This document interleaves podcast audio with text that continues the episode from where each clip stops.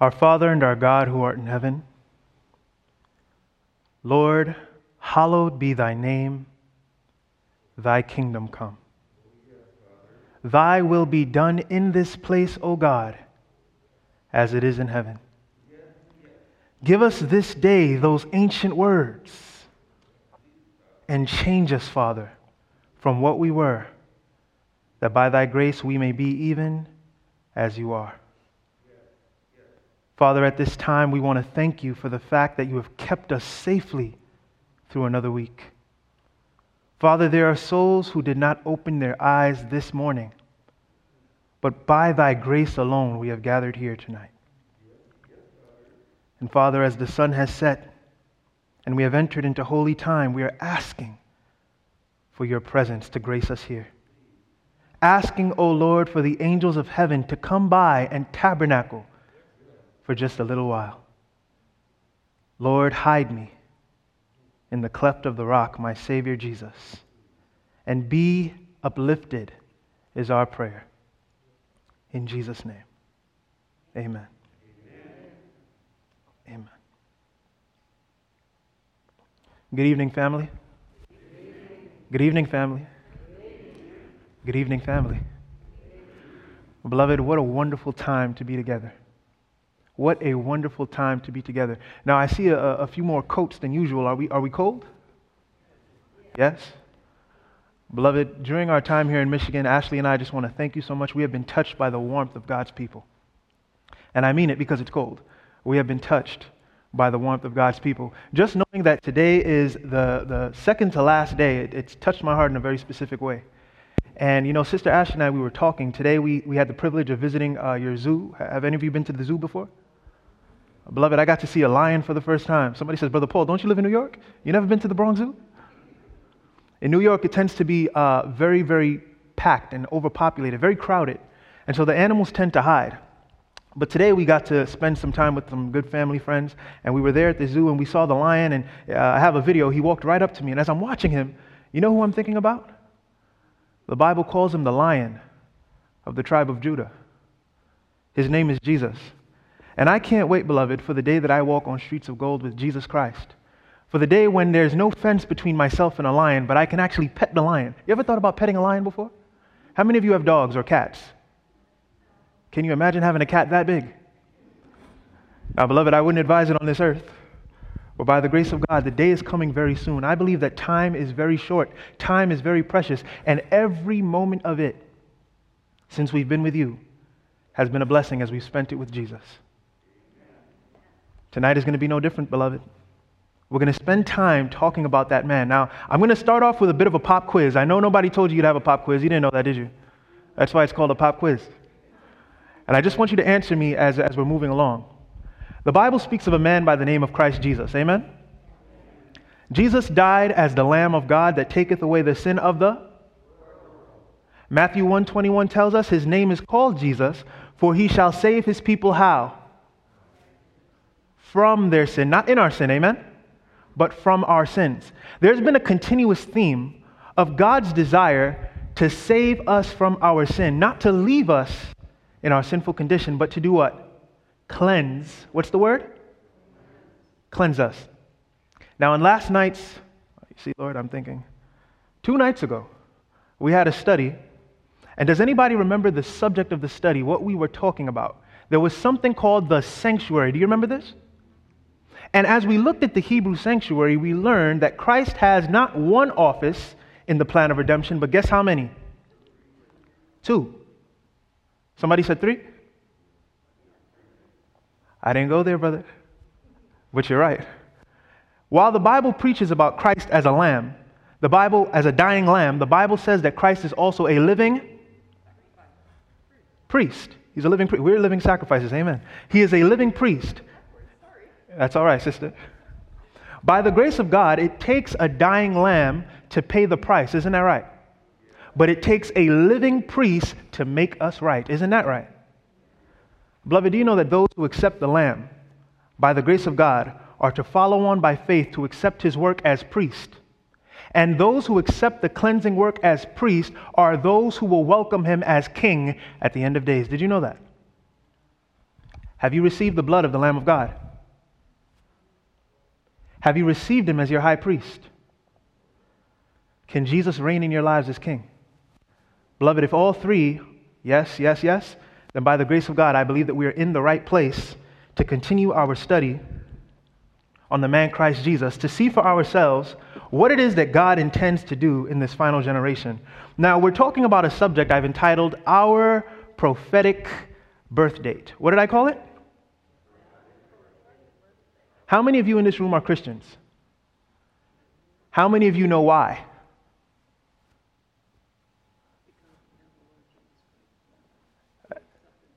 You sound like you have your passport, sister.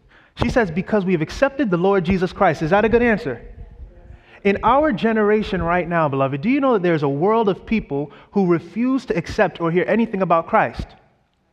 And more often than not, you'll learn from these people that the reason why they refuse to receive Christ isn't because they don't like what they hear. Nine out of ten, beloved, it's because they don't like what they see. People that claim a Savior from sin, but our lives are exactly the same. I believe we're living in a generation where God is getting ready to do something very special about that. Where the very Savior that you and I profess will be the same Jesus that our neighbors, our coworkers, our family, our friends, even our enemies, by the grace of God, will see him shining from within. I have one more question for this pop quiz. It's been an easy pop quiz, amen? Pretty easy. By show of hands, how many of you have a birth date? Some of you weren't born. We're just warming up, beloved. It's all right. We all have a birth date. How important is your birth date to you? What is the significance of your birth date? My sister shook her head. No, I, I, I shake my hand with you. You don't have a birth date anymore? That's all right. We can be born again. Amen? We can be born again, beloved. By the grace of God, everyone in this room has been born. Everybody had a day, a specific time that you came into the world. Do you know that for me, one of the greatest holidays, the greatest holidays that I can celebrate is July 6th, 1995. Anybody ask me why? That was the day that Sister Ashley was born. Now, is that a reason for Brother Paul to celebrate? Well, Beloved, if you don't say it, I'll say it again. That's a reason for Brother Paul to celebrate. The fact that Sister Ashley came into this world is something that I celebrate. Do you know that Jesus has a very special date that even at this time is celebrated in heaven? We're talking about our prophetic birth date, beloved. We're not here in this generation for just any reason. I want you to understand that there have been generations of believers before you. Did you know that? There have been generations of believers before us who were looking for the coming of Christ. Did you know that? And generation after generation after generation have died believing in the soon coming Savior. Do you believe that Christ is coming soon? Careful what you say, beloved. We're going to see from the Word of God tonight that we are not every generation that came before us. We're living in a very special and crucial time. Something was born right on time. We're going to talk about it in a moment. For a specific work. For a specific what? And when that work, by the grace of God, is finished, Jesus will come in our generation. Now, somebody says, Brother Paul, how can you say that? Doesn't the Bible say no man knows the day nor the hour? Now, did I give you a day? Did I give you an hour? All I said was we're living in the generation. Isn't that right? Did you know Jesus said, Verily, verily, I say unto you, this generation shall not pass until all things be fulfilled. Now, why would Jesus say those words if it were not possible to understand the generation that will usher in his coming. Wouldn't that be wonderful news to know? Wouldn't it be wonderful if you could leave this place understanding and knowing for, uh, without a shadow of a doubt, that when we say Christ is coming soon, he is in fact coming soon. There are people today who preach that Jesus is coming soon and they leave the very same pulpit they preached it from, thinking that their children's children and their children's children's children are going to see COVID point 20 and 21.5. Beloved, let me tell you something. Jesus is interested in wrapping this thing up. Are you? Have you had enough suffering? Have you had enough death? Beloved, I am sick and tired of this world, respectfully. I've enjoyed my time with you, but I think my time with you is better spent under that tree of life. What do you say? It's time to wrap this up by the grace of God. We're going to talk about our prophetic birth date.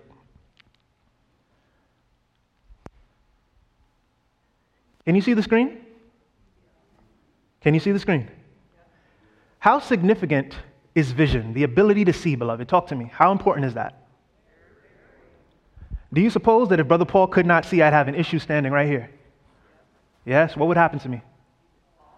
I thank God we've been studying about a Savior that can keep us from falling. So then my eyes have to be open. Vision is very important. Did you know that your Bible says in the book of Proverbs, chapter 29? Let's turn there. Proverbs, chapter 29. The Bible says something very special about vision and God's church in these last days. In the book of Proverbs, chapter 29, in verse 18, say amen when you're with me. Amen. Proverbs chapter 29 and verse 18. The Bible says, Where there is no vision, where there is no what? The people perish. But he that keepeth the law, happy is he. The Bible says that where there is no vision, the people do what? I'm going to ask again how important is vision in these last days? Does God want his church to perish? So then God has to make sure his church has vision, isn't that right? Because where there is no vision, the people do what? Perish. In the book The Great Controversy, page 409, we're told these words The scripture, which above all others had been both the foundation and the central pillar of the Advent faith. What faith, beloved? Now, let me stop there because I want us to catch this. Does it say the seventh day Advent faith? It says the what? Does anybody in here know what the word Advent means? By show of hands, how many of you believe? Well, let me say that again because I don't know if they heard you. The, the word Advent means the coming of, the second coming of Jesus. Do any of you believe in a second coming of Jesus? By show of hands, I just want to know who. That's just about everybody. No, that is everybody in this room. Praise the Lord. We all believe that Jesus is coming again. I trust the Word of God. Do you? Do you know that if you believe that Jesus is coming again, you are called an Adventist? That's what the word means. The word Advent simply means those who believe in the second coming of Jesus. Now, in the 1800s, when this terminology was used, the word Advent did not yet mean Seventh day Adventist. Did you know that? Now, I've been honest with you. I've told you Brother Paul is a Seventh day Adventist, have I not? I have Baptist friends in here. I have Lutheran friends in here. I have Roman Catholic friends in here. We've all talked and, and, and praised the Lord. Now, I'm only telling you who I am. I'm a Seventh day Adventist. But the name Seventh day Adventist did not exist until the year 1863. Do you know that prior to 1863, there were Methodists who believed in the second coming of Christ? Are there some today? Did you know that prior to 1863, there were Lutherans who believed in the second coming of Christ? Do they exist today? Yes, they do. The word Advent, beloved, belongs to the people who believe that Christ is coming again. Now, how we got to the way Seventh day Adventist, do you remember we talked about something called the Sabbath? The seventh day? A Seventh day Adventist, uh, you know, I, I don't want to, this is the message for tomorrow. If I, if, I, if I tell you, do you promise that you'll still come? And now don't laugh with me and don't show up. I'll be very sad. Praise God. Good news, amen? Praise the Lord. The name Seventh day Adventist, beloved, implies not only the, the belief in the second coming of Jesus, but the fact that we believe in the creator of heaven and earth who blessed and rested on the what day? Seventh day. So I keep the seventh day Sabbath not because I'm a legalist, but because I have a close, intimate, and personal relationship with my creator. His name is Jesus. And I have the word Advent at the end of my name because I believe with all of my heart, beloved, that Jesus is getting ready to come again. So when we're talking about an Advent faith, understand we're talking about those who believe in the second coming of Christ. That is you, that is me. She says the foundation and the central pillar of the Advent faith was the declaration unto 2,300 days, then shall the sanctuary be cleansed. Daniel 8:14. Now we didn't go into Daniel 8:14 two nights ago, did we? Did we mention it? Did we see from Daniel chapter 8 that the little horn power would cast down the truth of the sanctuary of God? Did we see how the sacrifice of Christ was replaced by penance? How the altar of incense, which represents his mediation, was re- re- uh, replaced by confessional booths? Did we see how the laver in the sanctuary, which represented baptism, was replaced by sprinkling and infant baptism? Beloved, were you there? Did we also see how during the 13 through the 15 through the 16, 17, and 1800s, God, by raising up all of these different denominations, was restoring to his people out of the dark ages the truth concerning his sanctuary? Now, if you don't remember that, beloved, I hope you have your notes. I hope you have your notes because in the notes, all of these things are historically listed for us. Now, why did we list it that way for us to have? God wants us to understand that every single one of us has a part to play in the plan of redemption. Did you know that? Did you know that when the Lutheran church was founded, God rose up that church? No, you didn't hear what I said. When the Lutheran church was founded, did you know God rose up that church? Martin Luther was a man of God, beloved. Study the history. The just shall live by. Do you believe it today? So do I. Do you know that when God raised up the Baptist denomination, it was He that raised up that church? He did the same with the Methodists. He did the same with the Presbyterians. I showed you the history that all throughout it was as though we were members of one great team. What has happened is the question. We have a world of Christians today who receive the blood of the Lamb, Jesus Christ, but know nothing of a living priest. We receive the blood of a dying lamb, but we know nothing of a living priest. How many offices does Jesus have in the plan of redemption? How many? I'm going to ask this bench to be quiet. How many offices does Jesus have in the plan of redemption? I see the number two. I know my brother said three. I agree with that. Jesus is the Lamb of God first. Amen? Did he stay in the tomb? He resurrected. Where did he go after he resurrected? He went to heaven. What has he been doing in there? John chapter 14. Talk to me, beloved. John chapter 14. He says, I go to prepare a place for you. You see, they get louder when they know the answer. Praise the Lord. Jesus has gone to prepare a place for us. Is that what he's doing tonight? Yes. So then Jesus is chiseling out streets of gold. Talk to me. Jesus is making mansions right now.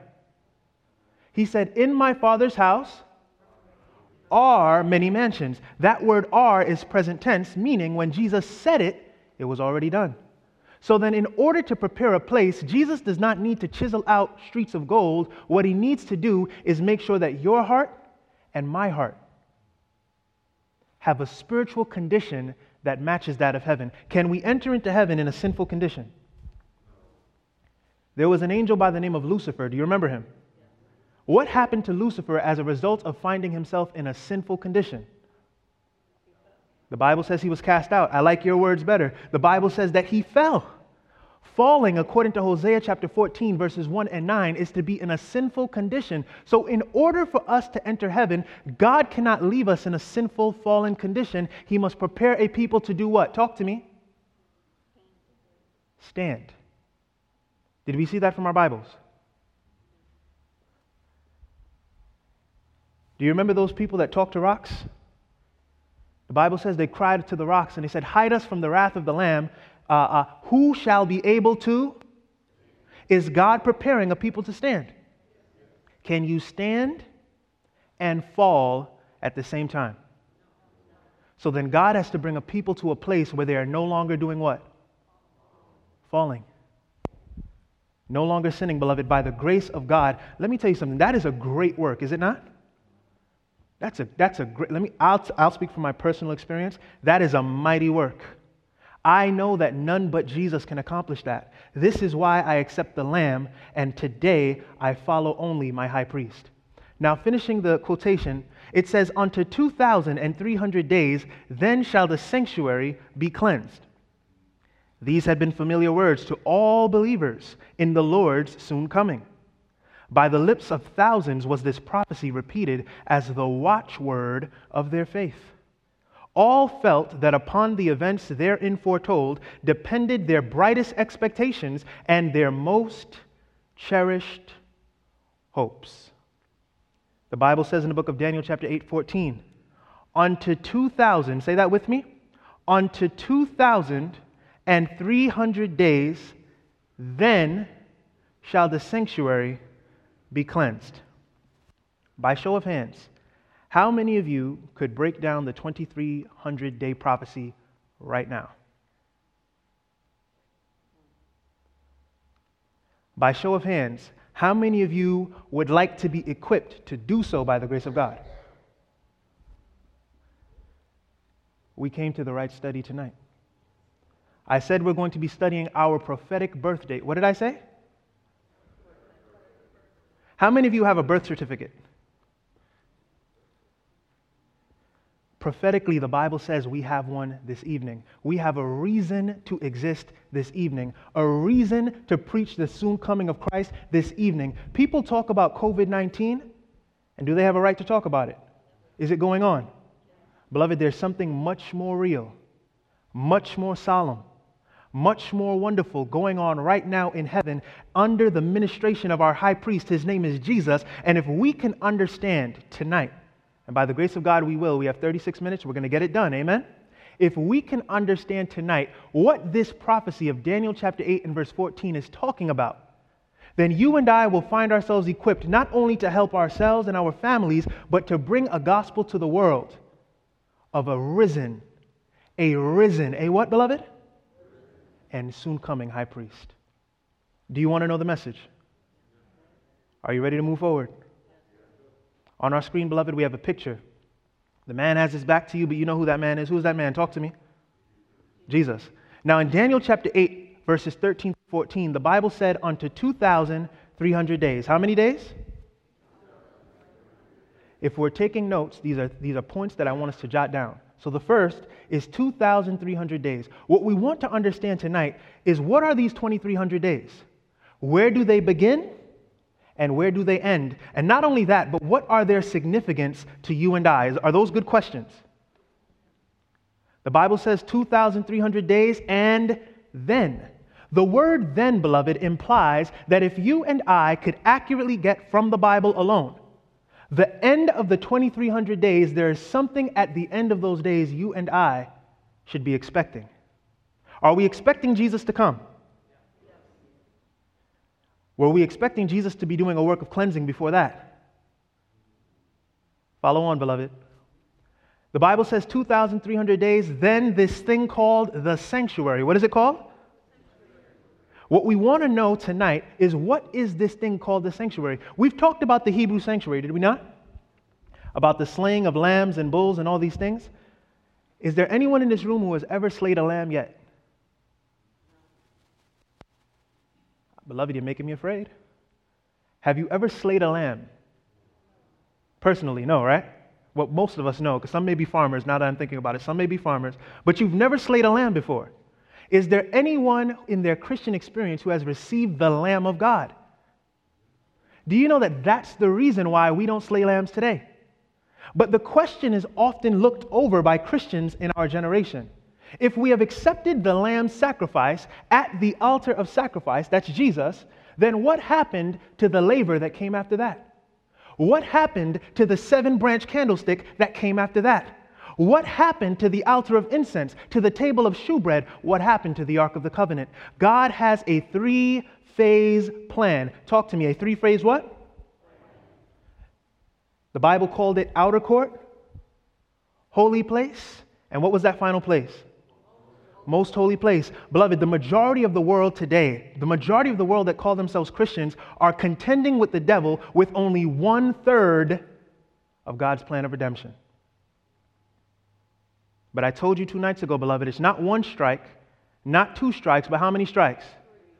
Three strikes and the devil is out. How many phases of the plan do we need to succeed in our generation? How many phases of the plan are we willing to receive if Jesus is the center of every three phase? The Bible says that thing called the sanctuary, we're going to see what that is. That thing called the sanctuary would be cleansed at the end of the 2300 days. Now, on our screen, beloved,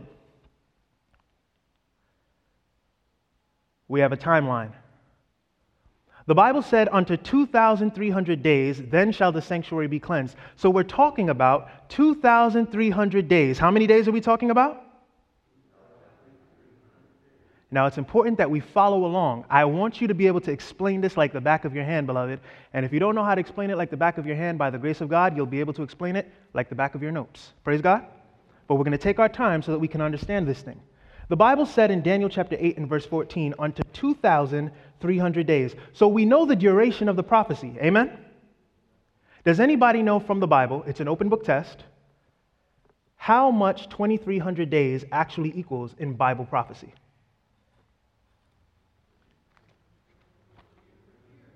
I hear, the, I hear the answer.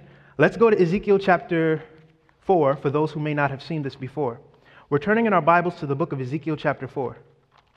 And I want to mention right now, beloved, I want you to note that as we're studying this 2300 day prophecy, I will not use outside sources. As we're studying this 2300 day prophecy, beloved, we want nothing except the Word of God. Amen? I want you to see from your Bible that this thing called the 2300 days and where it leads us is not an invention by any man. It's from the Word of God, Ezekiel chapter 4. Are we there?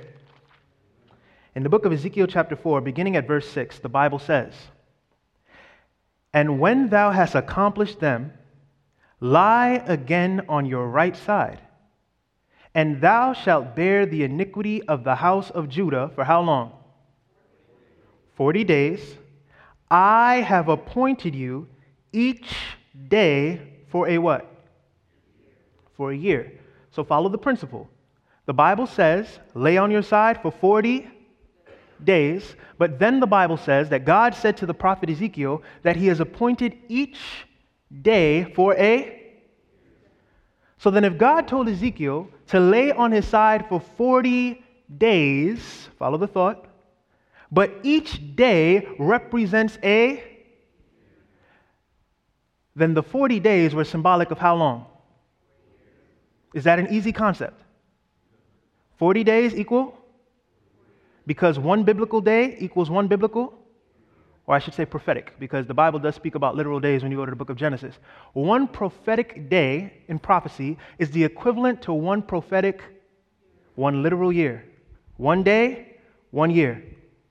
If we're looking at 2,300 days, in Daniel 8 and verse 14, then according to the Bible, 2,300 days were actually 2,300 what? Literal years.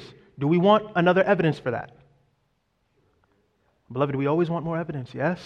Let's go in our Bibles to the book of Numbers, chapter 14. We're going in our Bibles to the book of Numbers, chapter 14. God told Ezekiel that each day prophetically would be appointed for a year in the book of Numbers, chapter 14. And by show of hands, does anybody know who wrote the book of Numbers? Moses. So we're going to read what Moses had to say on the matter in the book of Numbers, chapter 14, beginning at verse 34.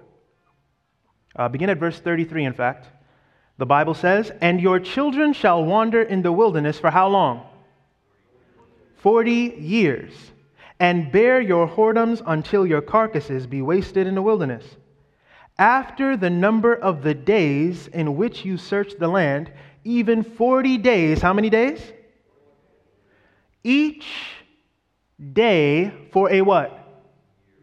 For a year shall you bear your iniquities. So the Bible says, well, let me finish the text. Shall you bear your iniquities even 40 years, and you shall know my breach of promise. Moses says that the children of Israel had to stay in the wilderness for 40 years. For how long?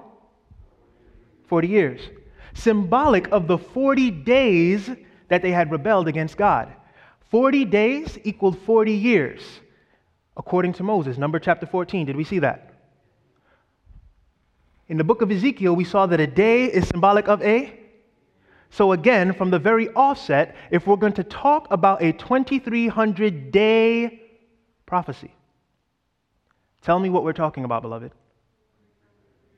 2300 years. Are we in agreement on that from the Bible? Can we move forward? Now, in order to understand the ending of the 2300 days, what would we first have to understand, beloved? The beginning. It's impossible to get to the accurate ending if you don't have the accurate what? Can we agree on that? Does the Bible give us any intimation as to where this prophecy that Gabriel gives Daniel, where it begins? Does the Bible tell us this? Let's go in our Bibles to the book of Daniel, chapter 9. We're going to turn in our Bibles to the book of Daniel, chapter 9, beloved.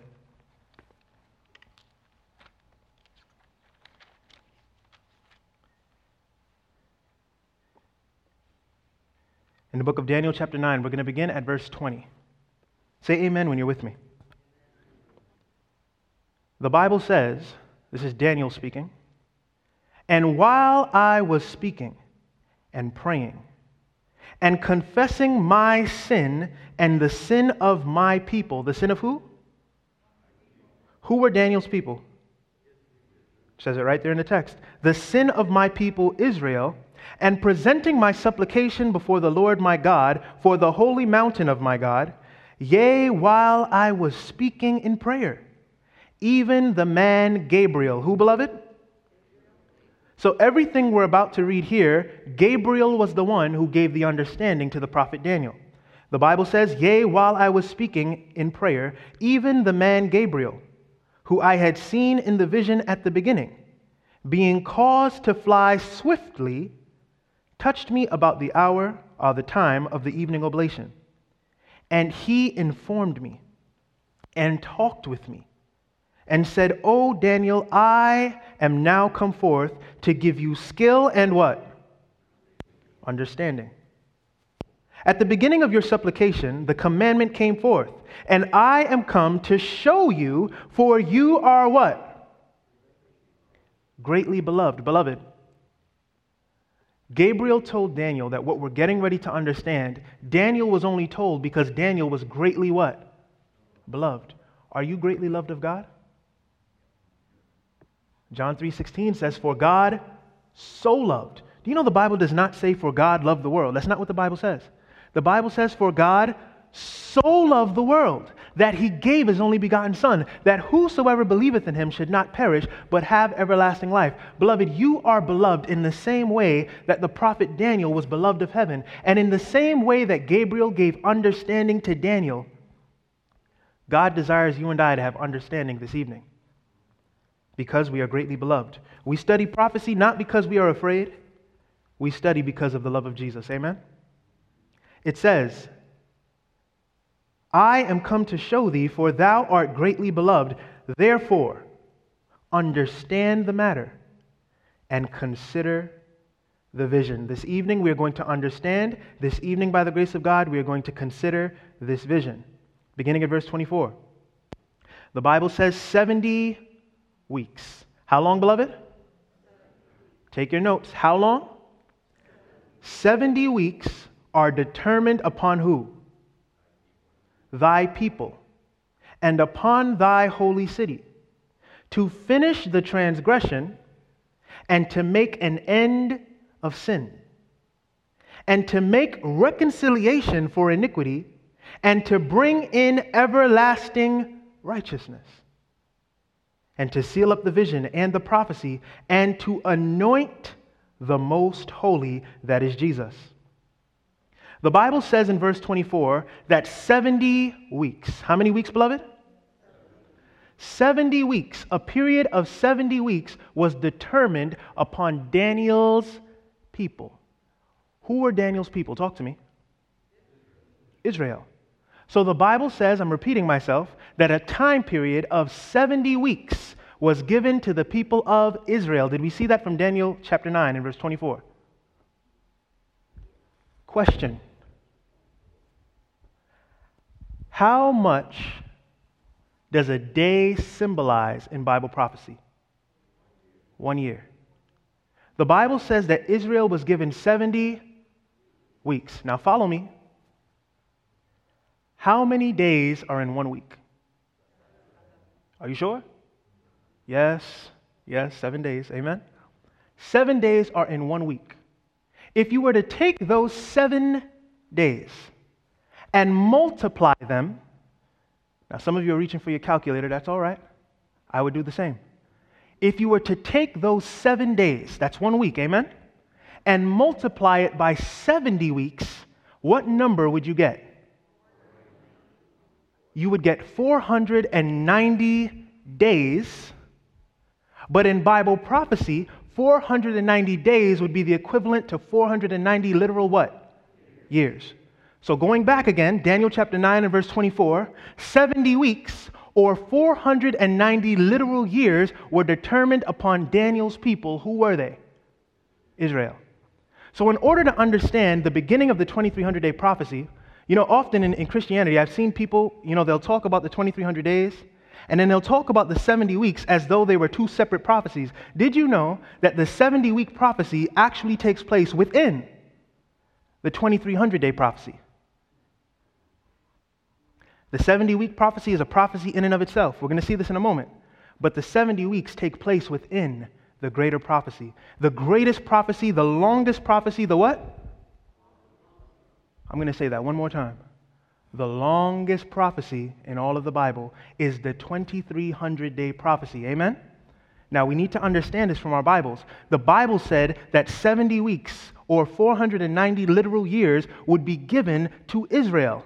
That happens within the 2300 day prophecy. The question still remains before we can reach the ending of the prophecy, what do we need to know? The beginning. Verse 25, beloved. I love that God doesn't leave us to guess at anything. Whenever we have a question, the only thing we need to do is read further in the verse. Did you know that? Verse 25. What is the beginning of this prophecy? The Bible says, Guess, therefore. Talk to me, Brother Mo. What does the Bible say? It says no. Are we doing any guessing this evening? Not by the grace of God. The Bible says, Know, therefore, and understand that from the going forth of the commandment to do what? Restore and to build Jerusalem unto the Messiah the Prince shall be seven weeks and threescore and two weeks. The street shall be built again, and the wall even in perilous times. There's a lot in that verse. We're going to break it all down. Let's start with the very first mentionings. The Bible said, Know therefore that from the going forth of the commandment to do what? Restore and rebuild Jerusalem. So, the beginning of our prophecy, beloved, is from the going forth of the commandment to restore and rebuild what? Now, by show of hands, I don't know if we have any historians in here. Does anybody know in what year the commandment went forth to restore and to rebuild Jerusalem?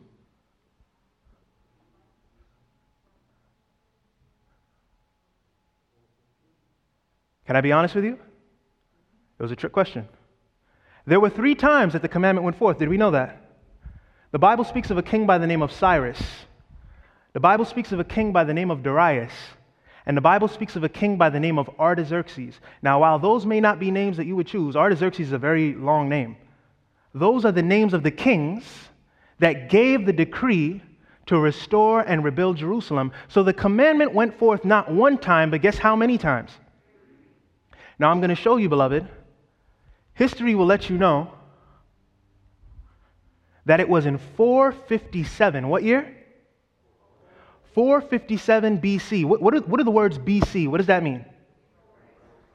457 years BC, we were told that history says that the commandment to restore and rebuild Jerusalem was given.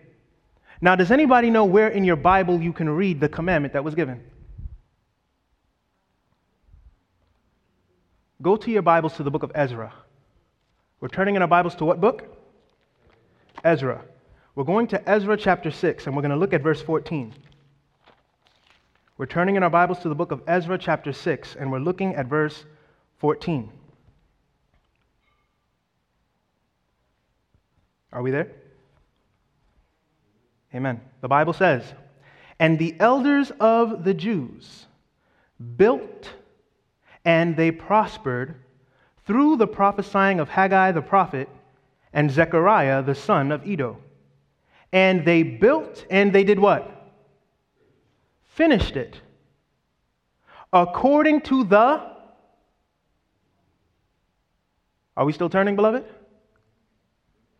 The Bible says in verse 14 of Ezra chapter 6 And the elders of the Jews built and they prospered through the prophesying of Haggai the prophet and Zechariah the son of Iddo. And they built and they did what? Finished it according to the commandment of the God of Israel, and according to the commandment of Cyrus and Darius and who? Artaxerxes, kings of Persia. The Bible says that there were three kings. How many kings? Cyrus, Darius, and what was the last one's name? Artaxerxes. The Bible says, under the commandment of these three kings, the order went forth to restore and to rebuild Jerusalem. Now, you can Google it, but history will tell you that it was in 457 BC that that commandment went forth. So, where is the beginning, beloved? Of the 2300 day prophecy. Amen. Daniel said in Daniel chapter 9 and verse 25 that the beginning of the prophecy was from the going forth of the commandment to restore and rebuild. Now that we know that that commandment went forth in 457 BC, we find the beginning of our prophecy. Is that good news? Beloved, do you know that once you understand the beginning, it becomes easier to get what? Now, if you didn't know 457 BC at that commandment was your starting point, would you be in trouble? Yes, yes, you would. It would be impossible to find the accurate ending without first identifying the accurate beginning.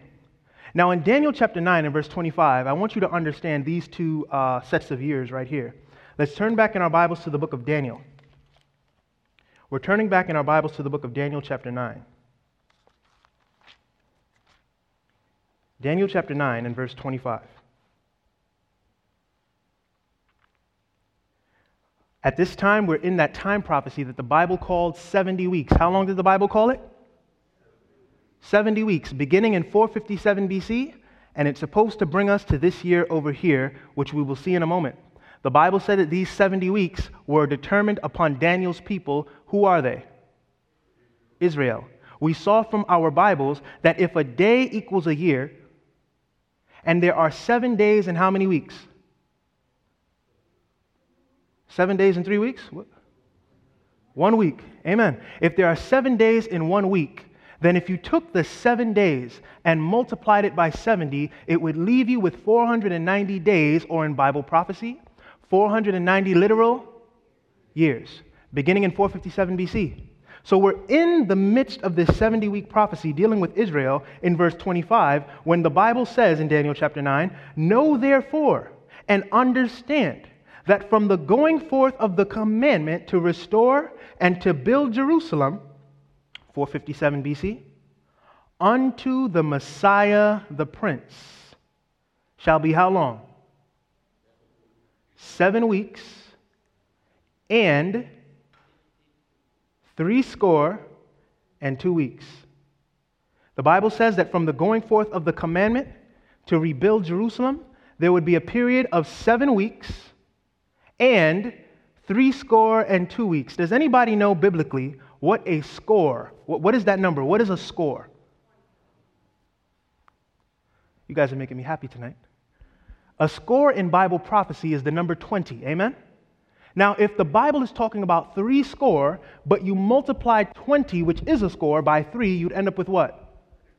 60. 20 times 3, 2, 4, 60. Amen? But if it's three score and two weeks, then it's not 60 weeks, it is 62. Are we following? Yes, 62 weeks.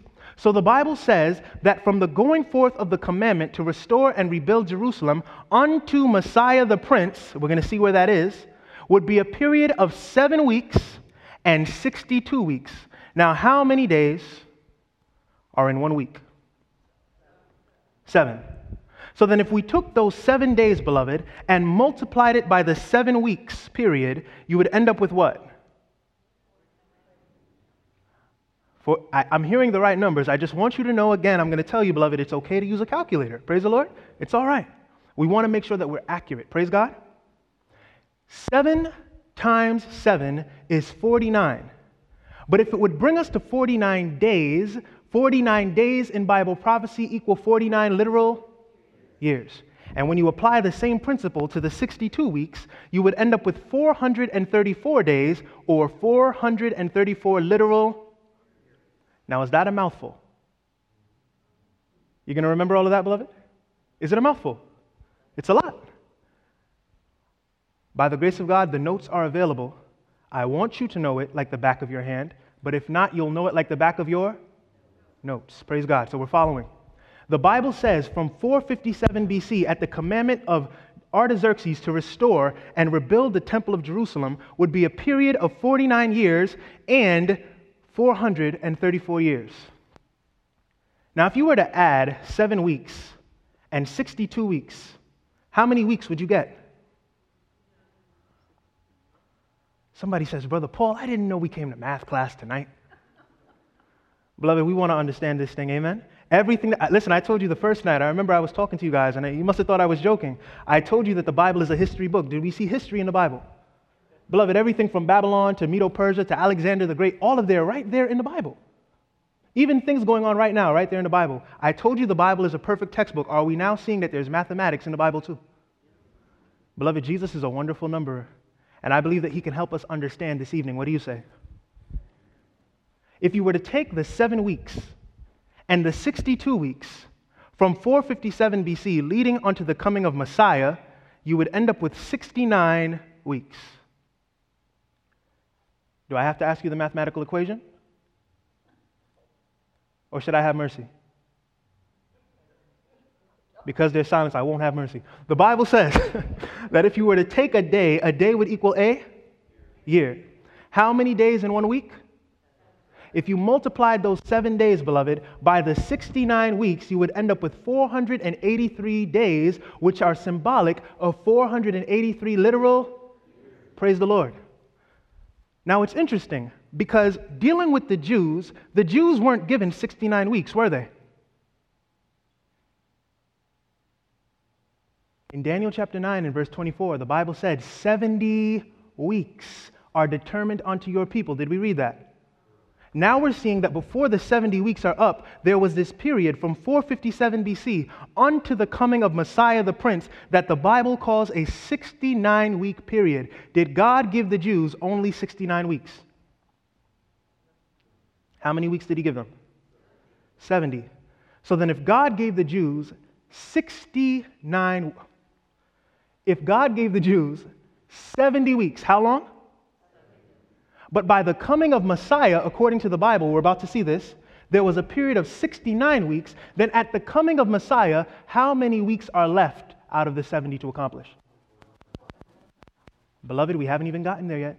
But the fact that you see that is critical. I need you to hold on to that. If God gave the Jews a 70 week period, and by the coming of the Messiah Jesus, 69 weeks are accomplished, then when Christ was here, you don't have the year yet, but when Christ was here after the 69 weeks, there was how much left out of the 70 weeks to accomplish?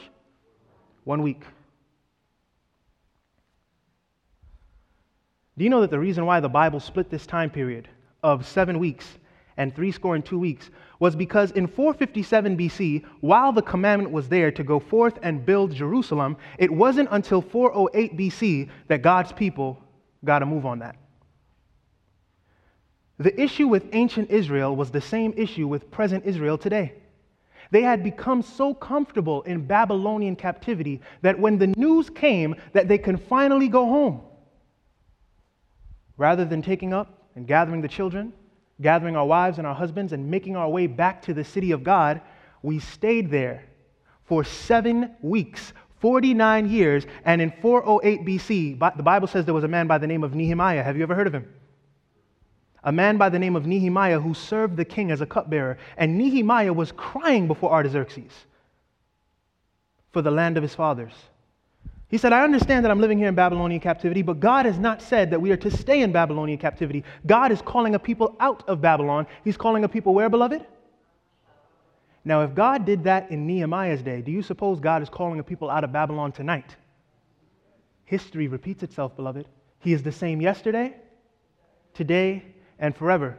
So in 408 BC, 49 years beyond the commandment to go and restore it, God's people finally begin to do exactly as he says.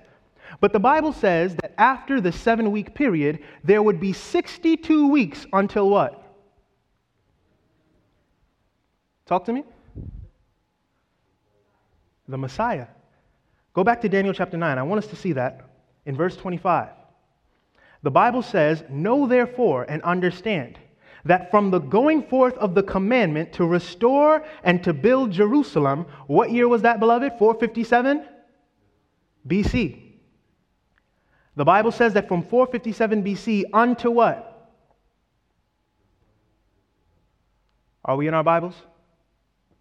Daniel chapter 9 and verse 25, the Bible says, Know therefore and understand that from the going forth of the commandment to restore and rebuild Jerusalem until when, beloved? The Messiah shall be a period of seven weeks and threescore and two weeks. The Bible said that this period of 69 weeks would end at the coming of the Messiah. The coming of who? By show of hands, how many of you know who the Messiah is? My brother said the name. I asked for show of hands. He gave me more. Praise God. Jesus is the Messiah. Does anyone know what the name Messiah means in Hebrew? Did you know that the name Messiah means the anointed one? The name Messiah means the anointed one. What does Messiah mean? Now, follow me, beloved, because the Bible says that from the going forth of the commandment to restore and to build Jerusalem in 457 BC unto the coming of the Messiah, what does Messiah mean? I'm going to repeat myself.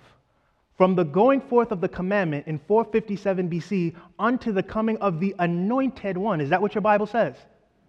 Would be a period of seven weeks and 62 weeks. In 27 AD, beloved, somebody very special began a mission. Now, if you're thinking, you should be asking me the question Does 27 AD mean that that was the year Jesus was born? Would that be historically accurate? Do you know that? that? That's not historically accurate. Do you know Jesus was not born in 27 AD? Did you know that? The Bible did not say from the going forth of the commandment until the birth of Christ would be that time period. It said from the going forth of the commandment unto the Messiah. And what did I tell you Messiah means in Hebrews, beloved? Talk to me. So then, if you and I could find in our Bibles right now, at what point in Christ's earthly ministry he became the anointed one, then you and I can identify when in his earthly ministry Jesus became the Messiah. Is that something you want to know? By show of hands, how many of you already know when it was that Jesus was anointed? All right, so I'm going to ask that you guys, shh, all right? Do you remember in your Bible the day that Jesus was baptized? Do you remember what happened on that day, beloved? Do you want to turn in your Bibles to see? Turn in your Bibles to Luke chapter 4. I heard a quiet yes, but it rang in my ears as a loud cry. Thank you, Sister Samantha. We're going in our Bibles to the book of Luke chapter 4. I want you to see this, beloved. The Bible is so sweet. In the book of Luke chapter 4, beginning at verse 18.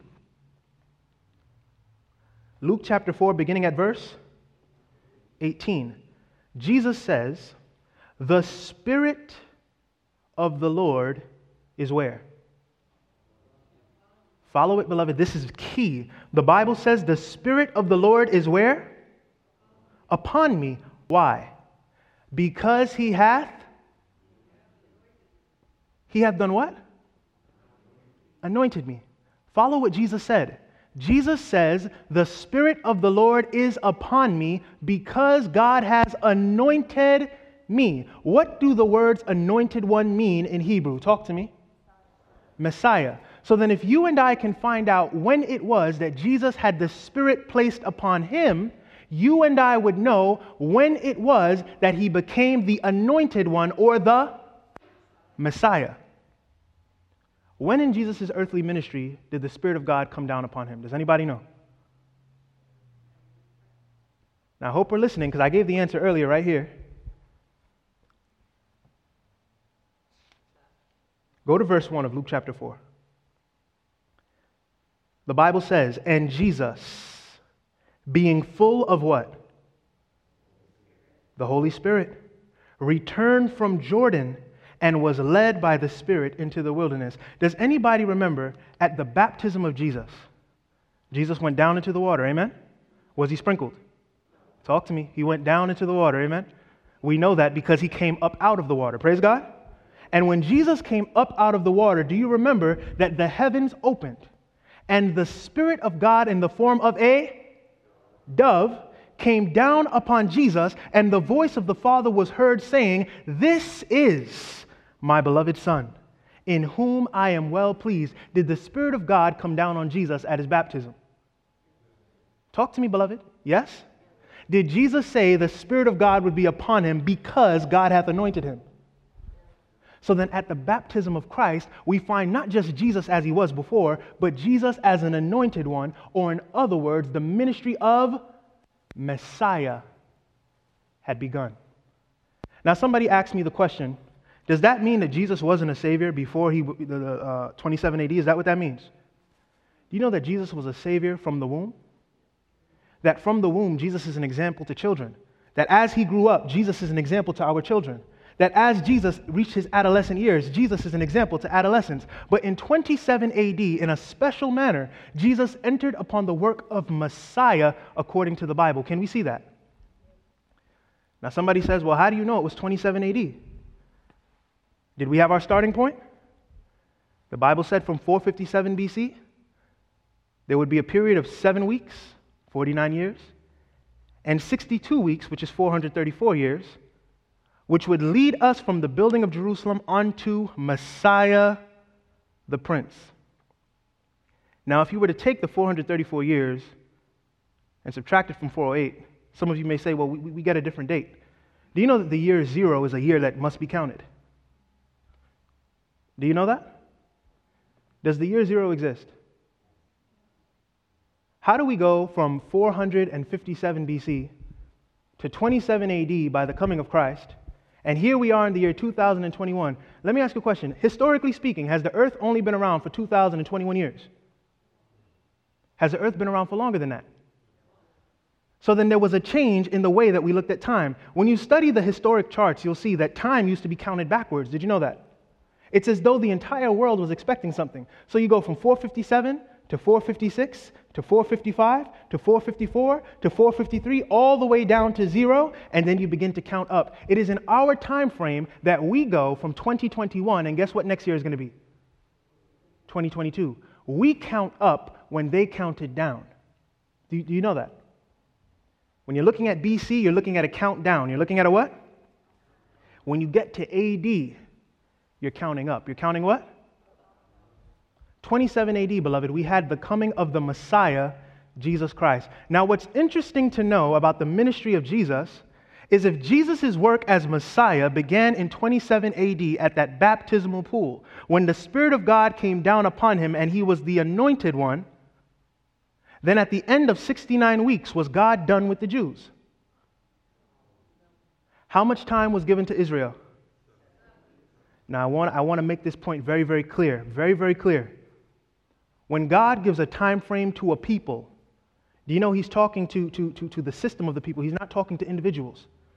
Do you know that even though Israel in, of old rejected the Messiah, there are Jewish men today that receive the same Messiah? Did you know that? Do you know that when all denominations turn their way from Jesus, Jesus is still looking at the individual heart?